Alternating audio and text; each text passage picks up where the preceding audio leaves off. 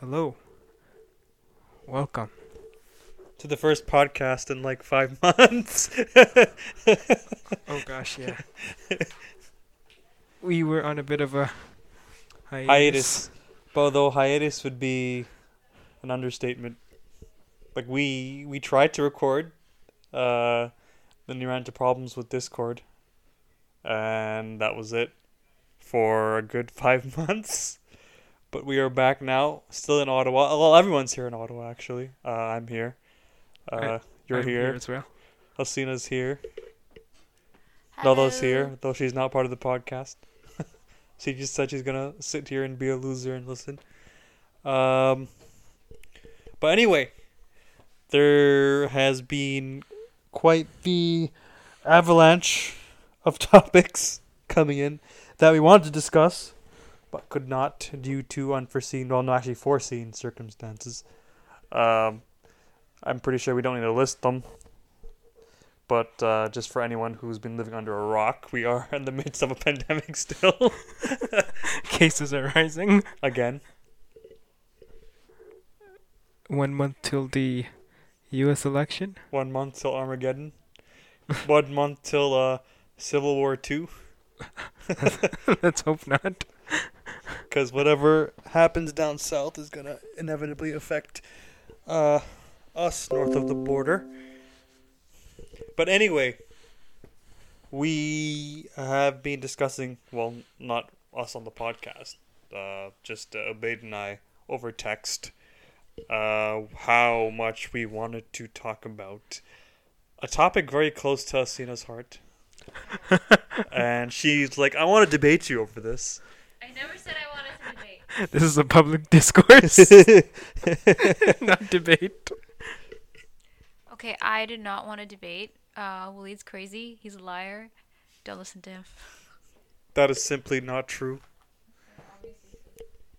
But yeah, um, Black Lives Matter and uh, the police shootings and police brutality and whatnot. We did uh, we did do a podcast on it, but since then, I feel like the narrative, well, not the narrative. The narrative is still pretty much the same. Uh, the narrative surrounding all these uh, killings, uh, you know, Breonna Taylor and uh, George Floyd and all the others, Jacob Blake. The narrative is still the same: is that uh, you know the police are unjustified in their in their killings, their unfortunate killings of said people. But as time has progressed, we've come upon certain facts released by the authorities, uh, the police departments, and uh, attorney generals that have sort of shed some light on issues like uh, Breonna Taylor's case. Uh, I'm not sure, uh, Obey, do you wanna you wanna go into that?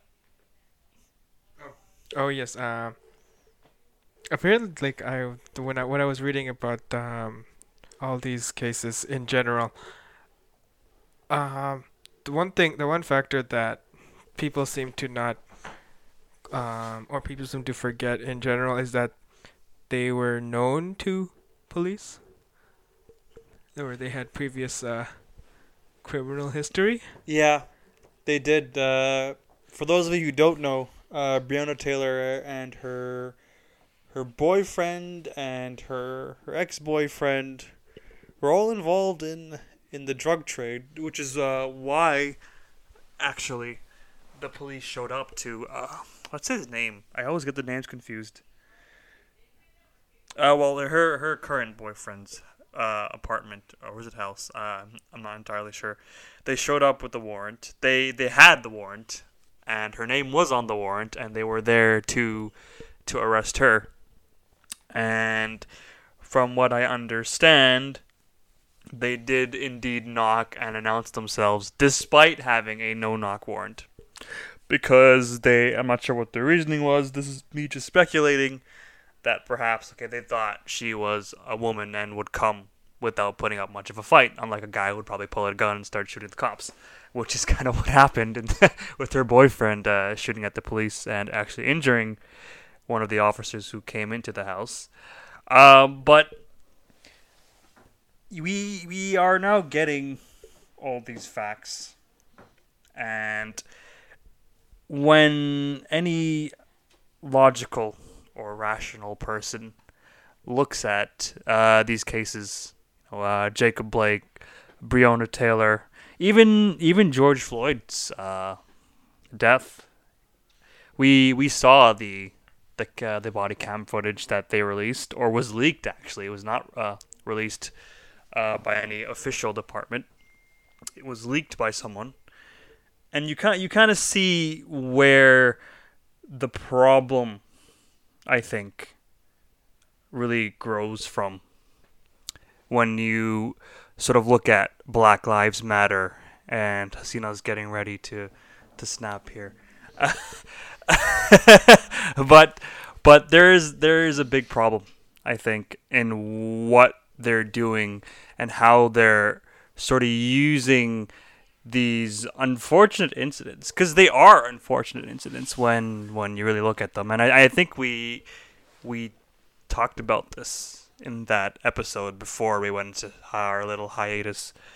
Uh, was that these things happen regardless of of how well you train cops or how much or how little you fund police departments is that you'll always have incidents like the, uh, like this and uh, incidents like Breonna Taylor's death and and Jacob Blake's death, but uh, of course Jacob Blake is an entirely different story. I don't want to get into that too much detail, but I think what we're trying to get down to today is the I think justification for Black Lives Matter and the protests and the riots and all the violence that has sort of uh, emerged as a result of, I want to say, yeah, I will say, uh, these false narratives being put out there by uh, groups like Black Lives Matter, unfortunately,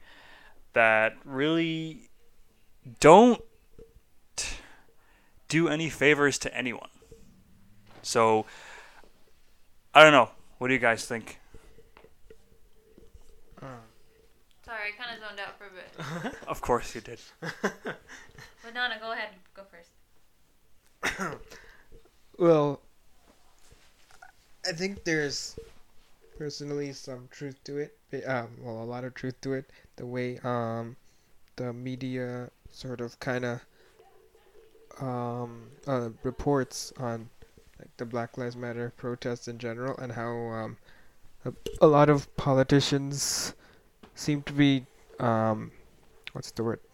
Hopping on the bandwagon, uh, and just without uh, just I guess without investigating the root cause of the uh, incidents in general and and uh, without going deep delving further into it without um in order to sort of um figure out what or in order to fully justify or fully um, um what's the word? I think they're what what you're kind of getting at, from what I understand, is a lot of their the policies they've been proposing, like uh, you know, giving into defunding funding or the police departments, has been Yeah. very reactionary. yeah Uh, it, has, it hasn't been and, yeah. There's there's no basis really for uh, defunding the police and uh, sort of giving into the messages that uh, Black Lives Matter are are uh, putting out here because it's it's a very complicated issue and I mean, we have we have tons of time to talk about it, so uh, might as well. It, I, I guess, when people say defund the police, they're they they say that okay, we just need to reallocate funds, and I know we touched upon this even in that episode too, and to that to a certain extent, we can agree. Um, police definitely need more training, and of course, uh, you talk to any police officer, and I think they would agree. More training is better. You know, you you, you can't completely, um, you know, mitigate these these unfortunate incidents like uh, uh, these killings um, or deaths of uh, people like Breonna Taylor, but you can somewhat prevent a lot of them. But in order to do that, you actually have to put more money into police departments to train them better. And people need to understand that you if you want to have and this is this applies to any profession. If you want to have better um, employees, if you want to have better uh, a better workforce, you need to put money into getting that better training. And and my problem, my biggest problem with, with Black Lives Matter is that they're using this this purposefully uh, inflammatory statement, defund the police. I know Antifa is going taking as far as uh, abolish the police, which is completely insane. Uh, because when you look at the statistics, and I know I'm sort of going off on a tangent here into a completely different uh, topic, but when you look at the statistics, they don't lie. Um, I think this should have been brought up in the previous episode, but I didn't bring it up. When you look at the statistics, it's you know you can't see any pattern of uh, police brutality that sort of trends towards uh, or against uh, the black community. There is cops aren't prowling the streets and you know murdering black people. You know they don't wake up um, and say, "Oh, I'm gonna go kill some black people." That's just not happening, right? This isn't this isn't the Jim Crow era anymore. This isn't the 1930s, right? We've we've uh, moved past that. And here, hold on, hold on, hold on. You've been I'm talking not this done. whole time. I- can I just finish? Okay, fine. Can I just finish? Fine. Okay. Um, I know there are problems. Racism still exists, but it's not to the same extent it was in you know the Jim Crow era. Okay. I'm not saying that it's exactly the same as the Jim Crow era, but and obviously police are not prowling the streets with the intention to kill black people, but I think racism is a problem because there are racial biases that the police have against black people. So that's a problem. And, you know, systematic racism, I mean, we'd be fools to deny that it exists because it exists. And when we, like, when we're denying that that exists, we're like literally, you know, we're kind of minimizing and dismissing a really huge problem. So the whole defund the police thing, I mean, I don't know how I feel about that. But then again, I'm also in a different position than like a black person. Like for I don't know what it's like to be a black person because for them in their community because they may more like maybe they are targeted more. Um so for them, you know, the police maybe aren't as beneficial to their communities as it is to ours. So that's my point. Well, actually, just just to reb- uh, do a little bit of rebuttal there, there was there was a survey done, and What's I, I, I, I shared this with the podcast group some time ago. When asked if you know, do they want the same amount of police presence in their community or increased, uh, the black the black community actually answered that they want you know they don't want any decreased presence. They want the same presence, police presence in their community. So they, and I think you guys know Charles Barkley. Yeah, what he said. what he said, right? If you defund the police, you know, who are black people gonna call? The Ghostbusters, right? You know, so you you need your police force. And just uh, to go back to what you said about uh, about the police sort of targeting the the black community, it may be true. I mean, it's certainly uh, you when you look at the incarceration rates, it's certainly true to a certain extent. But at the same time, you look at you know what these uh, these black criminals are being targeted for. It's not like they're um, it's not like they're innocent people. A huge chunk of them, you know 90, 95, 99.9% of the time, they're actually, you know, doing illegal activity, right?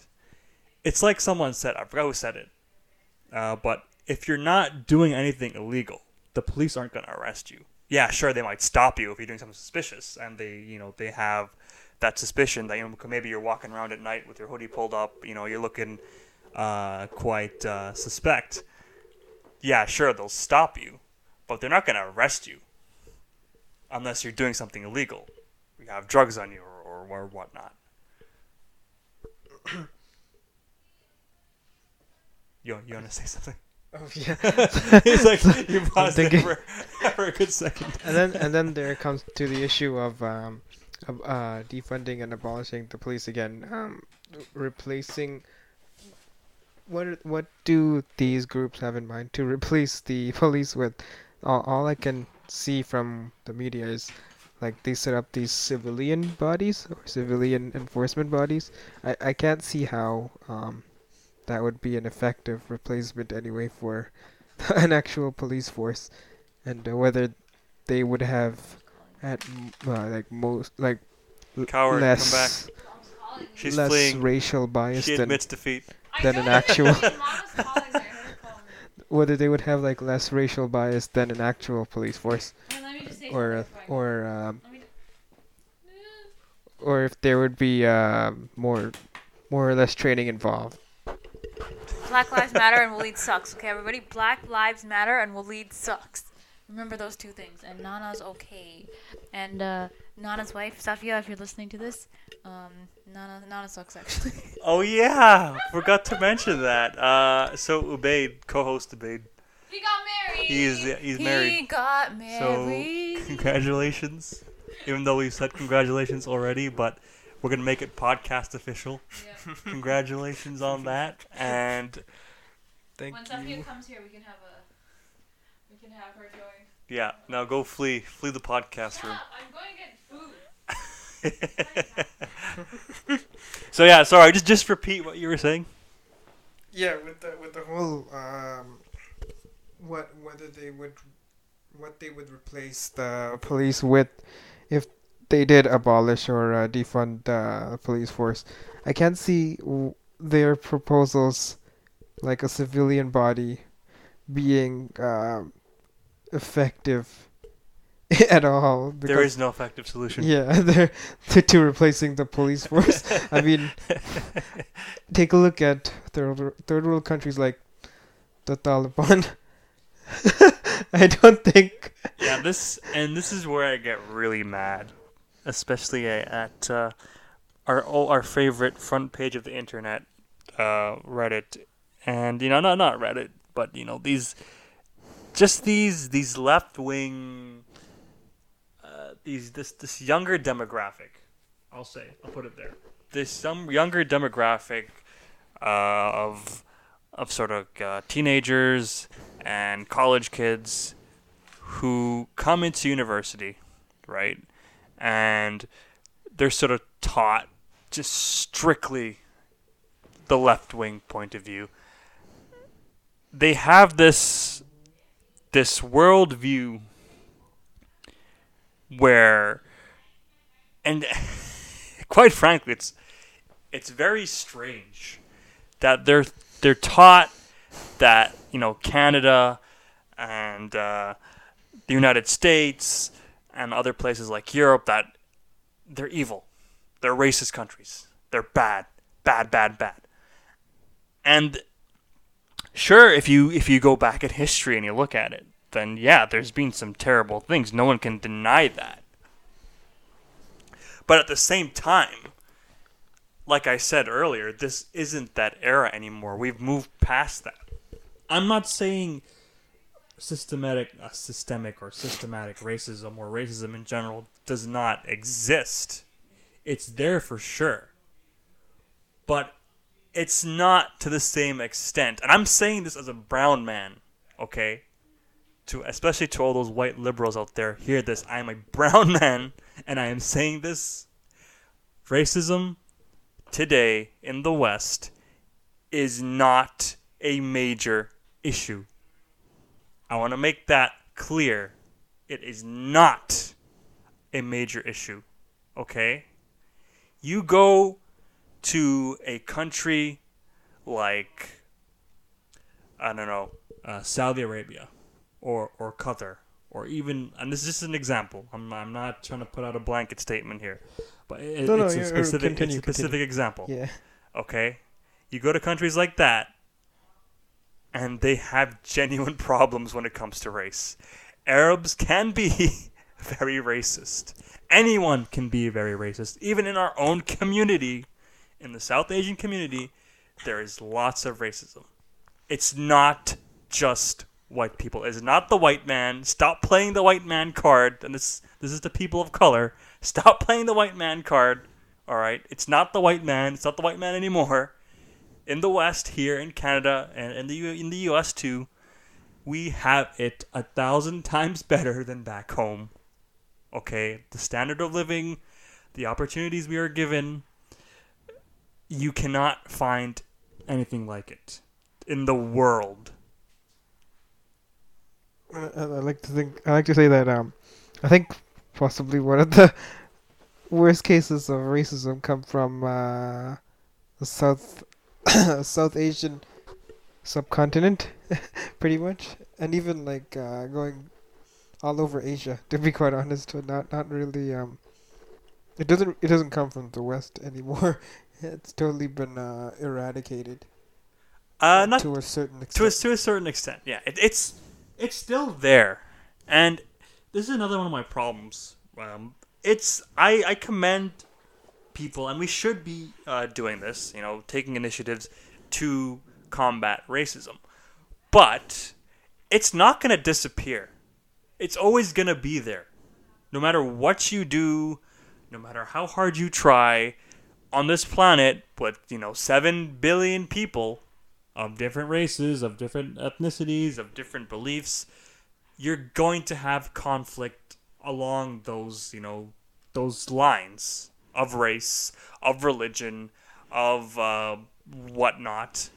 It's not going to go anywhere. It's a part of who we are. And I know that sounds pessimistic and, and nihilistic, but that is what it is. It's not going to go away. And I, I just wish people would understand that. And, you know, to to come out and say things, and I know we've, we've kind of, again, veered off from the whole BLM uh, and uh, anti-police sentiment, but it's it's in the same vein, right?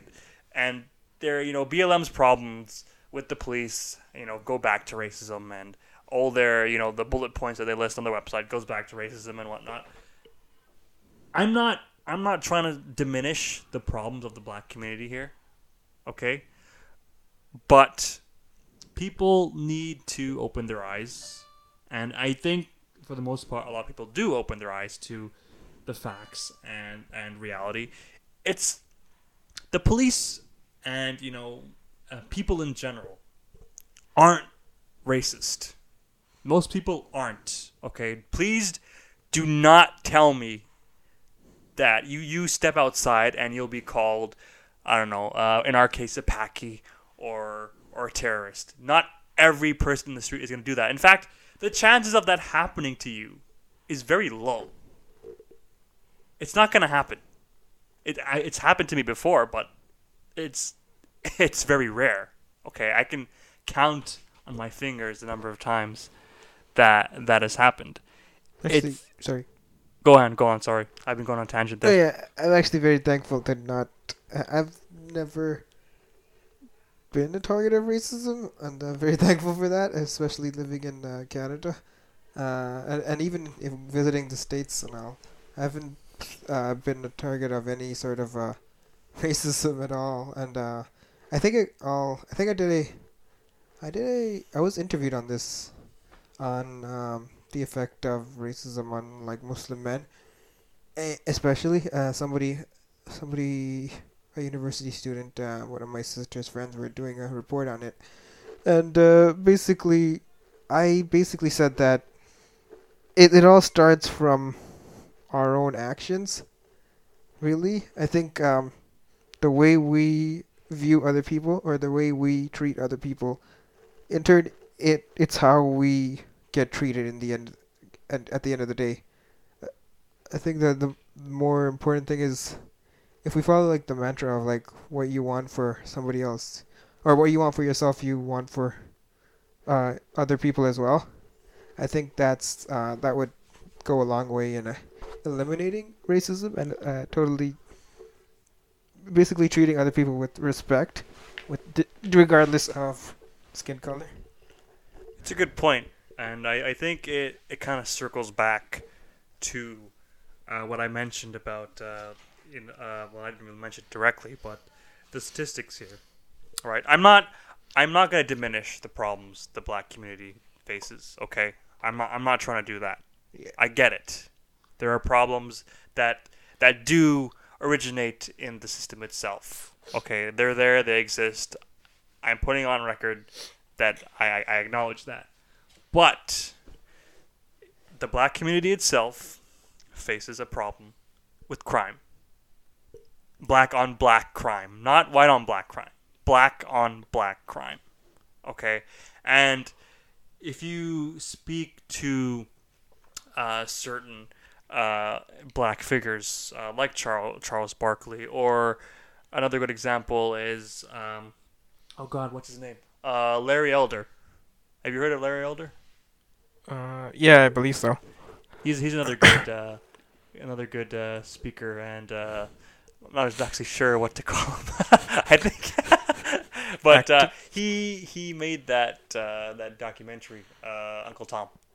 Oh yeah. Yeah, so he, he made that documentary, and it's I I, I encourage uh, people to go and watch that documentary, and it, it really sheds light on not not just uh, what we're what we've discussed so far, but something I hope to get into if we have enough time, um, in relation to uh, the the parties, the, the political parties in the in, in the United States.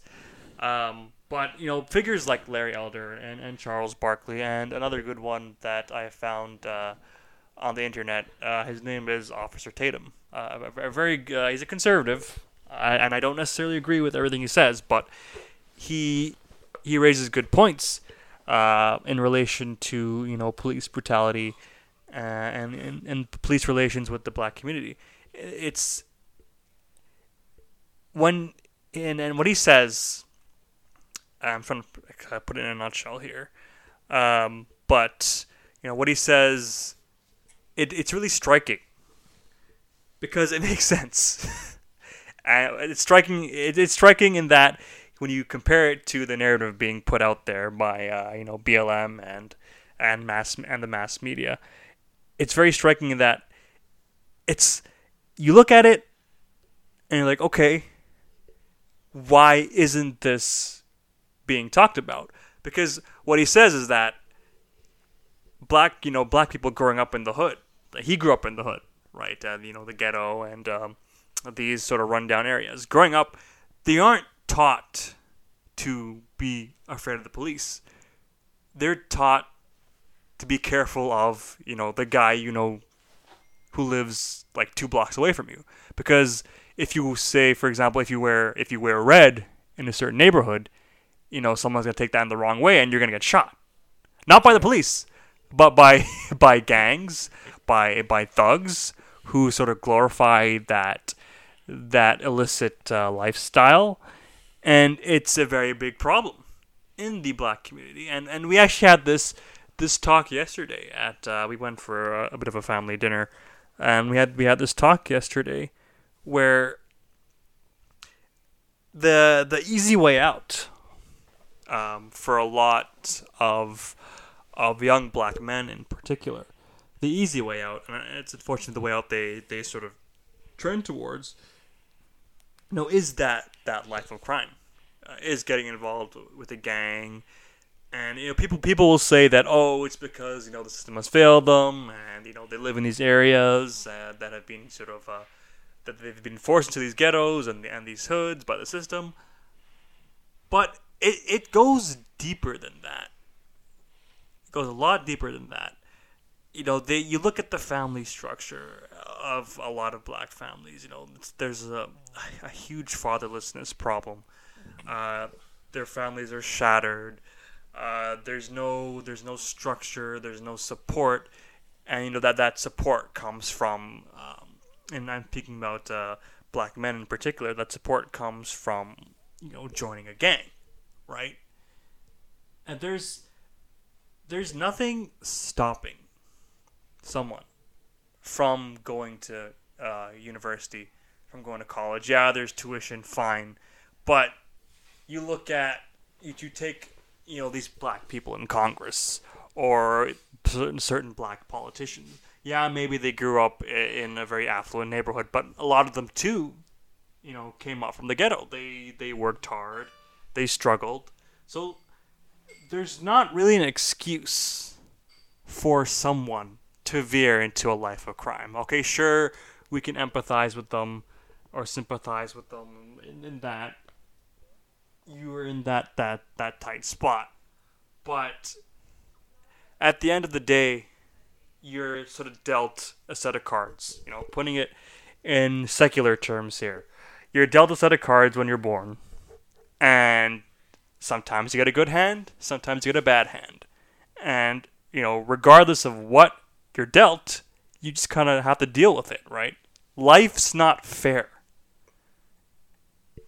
That's a very good point. Like, um, it, and it also boils down to the question of um, you, the opportunities that are presented here, whether you're uh, poor or um, rich or middle class.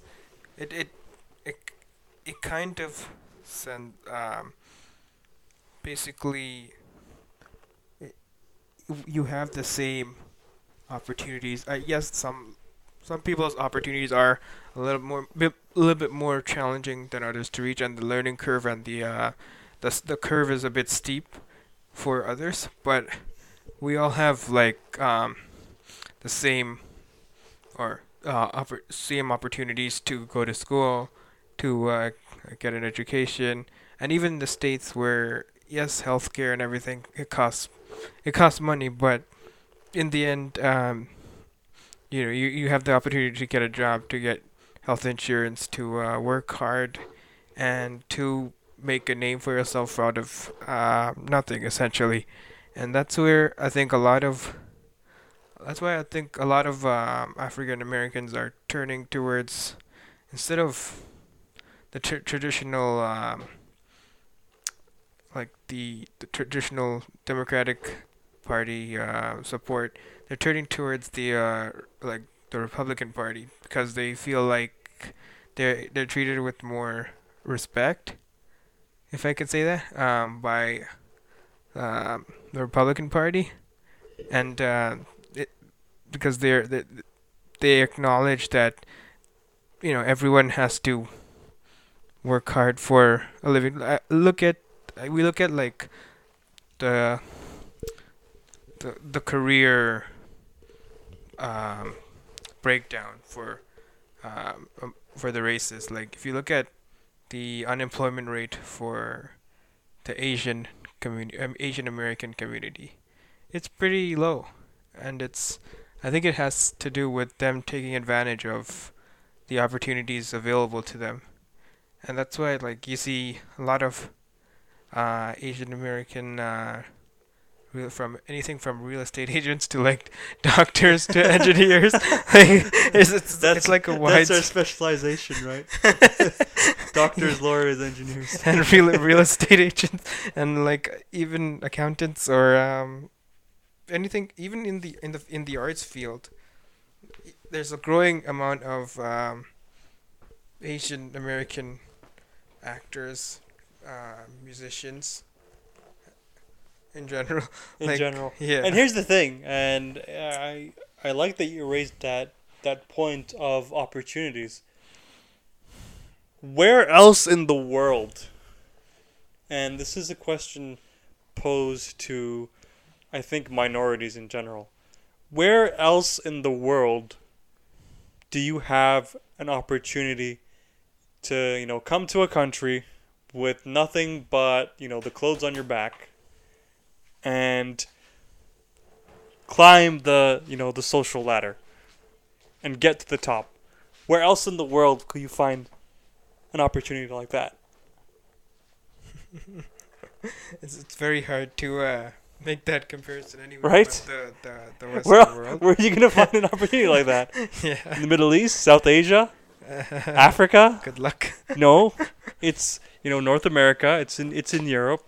It's why it's why people, immigrants, they choose to come here. Right? Because you have that opportunity. It's like nowhere else in the world can you, can you find that, and that's one of my problems. Uh, and it, it goes back to what I was saying earlier. Um, you know that the, what they teach in in colleges and universities. I know because I've been there recently it's this very anti uh, Western uh, narrative that they that they put out that you know we're racist, we're so racist, we have to fix it. The system's broken, and we're so corrupt. You know we're like this this this fascist dictatorship, and this is even here in Canada too. That that they sort of uh, put these things out, but to a to a I think a lesser degree than the states, but it's still there because I, I can clearly remember my courses and um, being taught in, in, in university. But it's it's quite ridiculous to be to be uh, to be honest that uh, this this um, this belief is being sort of uh, ingrained in the the younger generation to, to, to believe that uh, the West, uh, North America, Europe, are is this this backwards this backwards collection of countries that are you know racist, that want to put people of color down, and it's quite ironic when you when you think about it. I mean, here we are, uh, two brown guys holding a podcast and talking about this. Could we could we do that? In um yeah okay I'm being uh, um I don't think we could. hyperbolic here, but could we do that anywhere else? Right? Like, um, I I think when it comes to like censorship, media censorship in like the rest of the world, I don't think you could do this in like the Middle East or China. exactly. and you know, on on the topic of censorship, I, I need, I need to, I need to get this out there because it was, it was irking me for so long, uh, while we were sort of not doing the podcast. Uh, the, uh, the whole, the wave of uh, social justice uh, propaganda being put out there by the various sports leagues. And uh, I know I've texted you a bunch on this, especially regarding LeBron James and and uh, the NBA. It's how can any sane person look at that, right? And hear you know hear people like LeBron James, who's a billionaire, making all that money, and to come out and say, "Oh yeah, this this country's racist," right? Excuse me, sir. it's hard, You're- it's hard to take him seriously. Right? Really. You're making millions, billions of dollars, okay? You live in an affluent neighborhood, you live in a mansion, and to come out and say we're being hunted. It's LeBron, are you are you right? Are you okay in the head? All right. And I think I told you this that that day I was so angry. LeBron James is a hypocrite. Okay? He's him and the rest of his his friends are all hypocrites, then they have no right to be coming out and saying these things, especially when they were silent on the Hong Kong thing. Not only silent, LeBron said, you know, maybe we shouldn't be talking about these things because it doesn't concern us. Okay. Sounds like uh, China told you to, you know, keep your mouth shut and dribble the ball, or else we're gonna revoke the money. It's it's just so hypocritical, and I I could go on a tirade, but I, I don't want to, uh, because we are. Then going back. To, sorry, just one more thing. Yeah, go on. Going back to the uh, the notion of opportunities and how the West have, has like a reputation of um, like freedom of choice and op- like opportunity. Why else would any like all, why else would international students from all over the world flock to these countries. right? yeah. it's it's a place everyone wants to be. Uh, I mean, the our lifestyle, we have the freedom to do whatever we want, to to say whatever we want, to dress however you want. Right? There's no there's no uh, big brothers watching you. Uh, you know, 1984 did not come to snatch you up and take you away if you criticize the government. You can do all that freely here, right?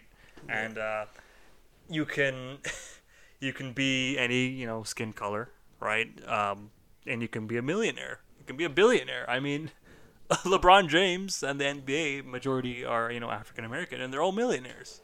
They're making money. I mean, they're living the life. So why are they coming out and saying that this country is racist? It's I don't know. It's all political nonsense. That's what it is. And uh, I think we kind of didn't want to go into that. Uh, we have a bit more time, so I, I think we will. Uh, so all this this uh, anti-police rhetoric and uh, Black Lives Matter and um, uh, whatnot, all, all of it related to to um, the incidents going on down south.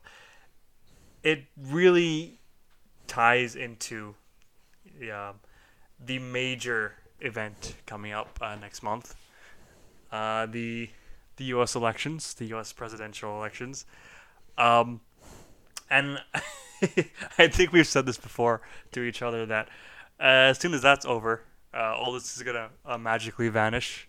All these problems. COVID maybe might even ban- vanish too. Oh yeah, know. it's it's cured all of a sudden. the cure turned out to be the U.S. presidential election.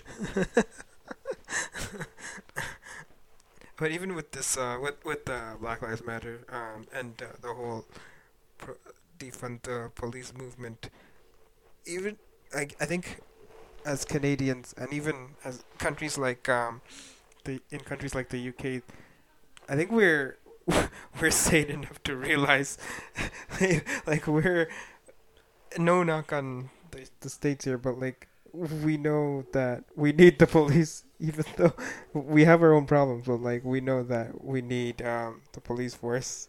Like there's n- there's n- like no calls for uh, abolishing the police movement. Oh, of course, Yeah. any, any sane person would know that, and most people in the states do know that. Yeah. And I, that's why I think uh, Trump is going to win come November because the Democrats have sort of failed to condemn uh, the rioting and the the lawlessness that has plagued uh, a lot of communities. Cities, yeah. Right? It's it's sort of played uh, all into Donald Trump's hands because he's the only guy calling for law and order. I mean, you see it on Twitter. He's he's literally tweeting out law and order all in, in capitals Yeah. right? and, and most people, they, I, I, I think, would uh, they don't care. You know, they don't care uh, about you know marching in the streets and, and uh, uh, holding up signs and attending rallies. They just want to get on with their with their life, right? And you know, a lot of these small business owners uh, in cities um, that have been affected by riots and protests. You know, one day, one day they wake up and their business is gone. It's been burned to the ground by these these so-called protesters. And And a lot are actually non-white too. Like exactly, uh, exactly, right? And maybe they've voted Democrats in the past, but I think there there's gonna be a think switch. that here. there'd be a switch, right? yeah. Uh, and I think the well, the polls are the polls, right? Um, they sort of show that uh, Biden is the favorite to win, but as we all know, that happened in 2016 too, where they projected Hillary to win by a landslide, but she did not win. And I, I think, uh, like I said earlier, that all this this anti-police sentiment is playing into Donald Trump's hands because he's the guy screaming law and order, right? And he, he's the guy who who's told the the governors that hey, the you know we're ready to come move in and help if you'll have us. And a lot of these stupid governors have said no, right? No, we're not going to do that. We're going to allow this this law this lawlessness to continue. Um, but eventually, some have given in, and the National Guard. But I think uh, just a bit of a slight off-topic thing. The it's the governors the governor can call the governors of uh, states can call Yeah. in the national guard, Yeah, like or they can, right? For instance, if you want to enforce the curfew for COVID or whatever, like they can actually call the National Guard too. Right, right. Because I was a little confused as to do they can they call call them in without uh, the president's uh, um, mandate? But uh, yeah, I, I think they can. Uh, but Trump has been sort of saying we we have you know the federal police ready, we have the FBI ready. You know, just let us know and we'll move in to help you guys. But a lot of them have said no. Um, a lot of them are giving in now, as we've seen uh, the violence kind of escalate and uh, more cities are being sort of burned, more communities being looted, and it's it's very unfortunate because look, I don't I don't support I'm I can't say I really support uh, uh, Donald Trump, but if I were going to vote in the U.S. election, I would probably go with the Republican Republican Party, not because you know I I don't necessarily agree with everything Trump says, but as of now, he seems like the more the saner two of the candidates, right? Because if you're looking at it as an everyday citizen, right? As say you're you're a small business owner, right? And and one day you wake up and your business is gone because uh, a bunch of people with signs came and said Black Lives Matter, Black Lives Matter, and you know the U.S. is fascist and they burn to the ground. Uh, see, one second, I know you want to say something. Yeah, no problem. But you know, you know, as that common person, you and you look at that, and you you look to the the presidential election, and you you're trying to see which of the two candidates to vote for. You know, who who is the guy saying I'm going to fix this? It's Donald Trump. It's not Joe Biden. Biden and the Democrats have been encouraging the protesters to and rioters, saying, "No, don't stop, don't stop, keep going." Right? And if you think about it, like um, anywhere else in the world, this like, in, I don't think any any of these protests would fly. To be quite honest, like encour- encouraging uh, riots and protests to to break law and order. Like you look, look at any third world country, like compare um, our own uh, home country, Sri Lanka. they would not. I don't think they'd even stand for like riots like this. Like the police would be on it, the on in a military would heartbeat. be on it. And going back to the politi- politi- political uh, factors, people have to remember that even on I think on U.S. election day, the republic like the they're not only voting for the president, they're actually voting for the the representatives for their senate, their congress, and also their municipalities as well. I believe. I have to double check that, but I think that's what I understood anyway. I'm not the think political expert here. Yeah. So, so like they, they actually have the power to change the makeup of their their cities in general. So that they mean- could there there could actually be a sweeping change across the United States this election. Could be, could be. I mean, if if Trump wins in a landslide, then the Democrats are going to be ousted from even uh, you know their traditional you know bases of power. Um, from what I've been seeing, a lot of uh, traditionally Democrat cities are actually quickly becoming you know uh, or sorry states are quickly becoming like battleground states because the polls are so close. Yeah, Uh, exactly. historically close, I should say. you look at like Minnesota, one of one of the uh, historically Democrat states. It's now going to be a battleground. because you know people uh, people aren't stupid uh, they're they're waking up and you know they they can see through the facade that is being presented by I think the media and and uh, certain figures political figures and um, other famous celebrities they can see through it like they no one wants lawlessness no one wants chaos I mean, we saw what that, that brought us with uh, Chaz and uh, and Chop or Chaz Chop, whatever whatever it was uh, they they called themselves, the Seattle Hill uh, Autonomous Zone, uh, Seattle Hill, Cap- Capitol, Capitol. Hill, Seattle Hill, uh, yeah, the Capitol Hill Autonomous Autonomous Zone. Nobody wants that, right? This no one wants a wasteland where you know warlords are uh, ruling the streets. Uh, people want What is this, Afghanistan? people people want uh, they want law and order. They want what Trump is is is saying he'll bring, which is why I think um, he will win. I don't know. I mean, it could change. Anything could happen. Uh, the polls can be right this time. Maybe Biden will will win in a sweeping victory. But uh, either way, uh, the way it's going, I, I believe I believe the Democrats are like, oh no, we're we're not gonna concede defeat even if Trump wins. I, I don't I don't know what's gonna happen in that case. We're, we'll we'll leave that to the the more uh, politically savvy unless you want to have a stab at it. Uh, I'm actually not. Being a Canadian, I'm I have my knowledge of American politics, but I'm not, I'm not very well versed in it, to be quite honest. So, I, yeah, I'd, I'd rather leave that to the uh, analysts. The, the, the, the well, you are you are technically our analyst. the more the more the more astounded uh, analyst to the American system. Yeah, well, we'll leave that to the Americans to debate. But we are Canadian, so what whatever happens down south is gonna inevitably affect us Yeah, in some way. uh, but yeah, we are we are approach or we've just Oh, gone. oh, and Mexico. Don't forget And that. Mexico. yes, I'm sorry, Mexico. We, we're not going to forget you. NAFTA. NAFTA for life. um, but uh, yeah, we are we are approaching um, 50, 52? I can't read that. 51 minutes. 51 Yeah. minutes. So I think I think we'll wrap it up here. Uh, we did decide to wing it today, so uh, we apologize for our top, uh, for our discussions uh, here and there.